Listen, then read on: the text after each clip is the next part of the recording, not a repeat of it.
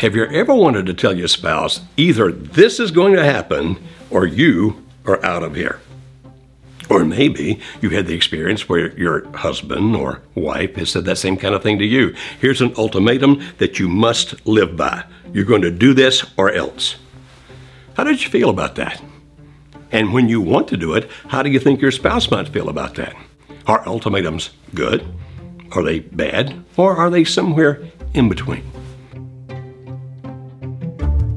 This is Marriage Helper Quick Tips, hosted by marriage and relationship expert Dr. Joe Beam, CEO of Marriage Helper Kimberly Beam Holmes, and our team of certified coaches.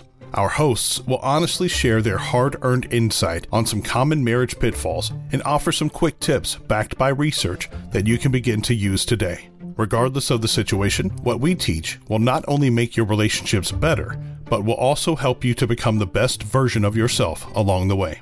Listen to Quick Tips wherever you get your podcasts. And don't forget to leave an honest review. We love hearing from you. Turn up the volume and prepare to take notes as we begin this week's episode of Quick Tips. Well, an ultimatum basically says this. There's a certain thing that either needs to stop or a certain thing that needs to occur, and you have a certain time limit in which to do what I want you to do. So either you're going to stop drinking by the time that we get to the next Monday, they say, or you're actually going to have to start doing something like going to the AA meetings to help you with that drinking. And if you don't do what I tell you to do, then here's a pretty negative consequence that's going to occur. Now, the consequence can be anything from we're going to divorce, to we're going to separate, to we're never going to make love again until you do this the right way, to whatever a person's mind can conjure. Are they good? Because ultimatums basically say, this is not something that's optional. This is something that has to occur. Either it has to stop or it has to happen, but there is no in between. You have to do it. Well, how do you think people typically react to something like that? Well, there's this thing in psychology called self-determination. It first began to manifest itself in human beings at about age 2. You've heard of the terrible 2s, I'm sure, which are followed by the more terrible 3s. And that's when a child finally begins to think, I'm not necessarily a part of you anymore. I've got my own identity. I want to make my own decisions. And 2-year-olds can make some really bad decisions, but they're trying to assert themselves, and it's all about me, my, and telling you that you need to get out of their way and all kinds of things like that because they want to self-determine. You say, well, then you make it sound bad. It can be a little bad on a toddler, of course, but at the same time, it's good because of the fact they're learning to be able to take care of themselves, to function in life, to be able to trust themselves, rely on themselves, and so that's good. But now, when self-determination gets up into another part of life, everybody wants to do it. And if you're forced to do something you don't want to do, if you do it because you're trying to avoid the negative consequence, that's what's called an avoidance motive. I'm not doing it for me. I'm not doing it because I gain something. I'm doing it because of the fact that I'm trying to avoid the negative consequence from you.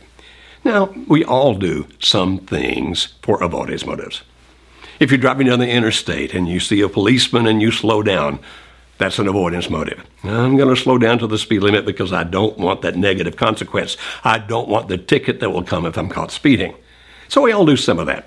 And even in relationships, we do a little bit of negative consequences and avoidance motives.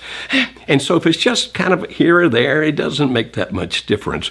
But when you come to an ultimatum, it's a big thing because now you're setting an ultimatum, this thing that has to occur, and a negative consequence so that if you don't do exactly as I'm saying, you're not going to be happy with what happens next. Now, that definitely flies in the face of self-determination and definitely an avoidance motive, but it's not a little avoidance. It's not like slowing down not to get the ticket. It's a major avoidance because sometimes you think, you are asking me to do something outside of my own will. You're wanting me to obey your will. So people often reject it. I'm not going to do what you ask me to do, even though they know that the consequence is coming, and they face the consequence. Other people, because they want to avoid the consequence, will do it, but then resent the fact that they did because it's like, oh, what about me? What about what I want? What about my life? And so typically speaking, you're going to have a negative reaction to an ultimatum. Does that mean you should never give one? No. Sometimes you really should give ultimatums. You say, really? When? Okay. If it's to control another person, don't do it. Just don't. Because of the fact that people hate being controlled.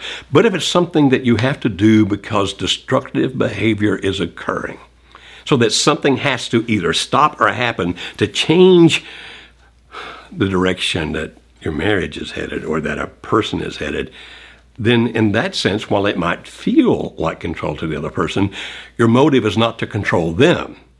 Your motive is to stop the negative that's going to occur if they keep doing that, or if they don't do the good thing. And now it's not, I'm trying to control you to make you bend to my will. It's like, I'm trying to stop what needs to be stopped before it winds up in a major problem, or get you to do something that'll fix a problem before it becomes a major problem.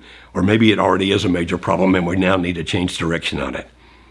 And so giving you an ultimatum that you're going to treat me like a king, that's bad.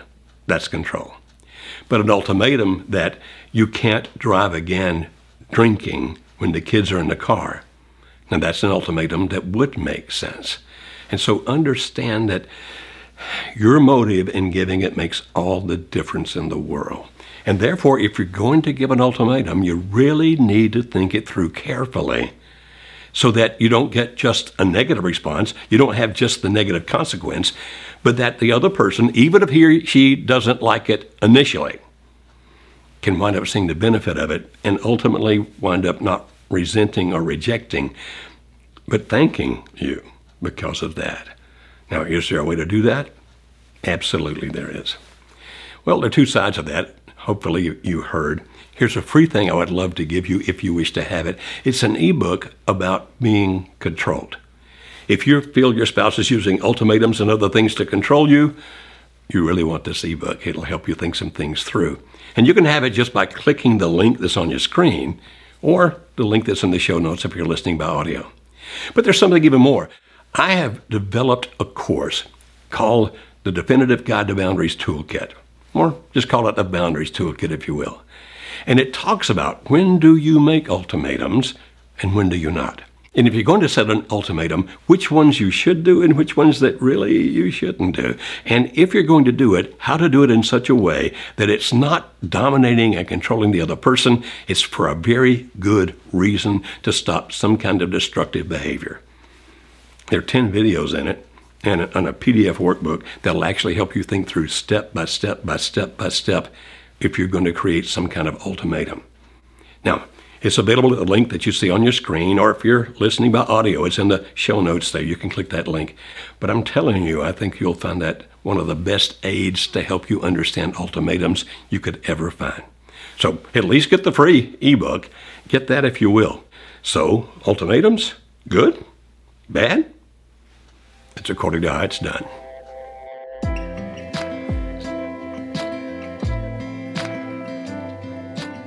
Thank you for joining us for this week's episode of Marriage Helper Quick Tips.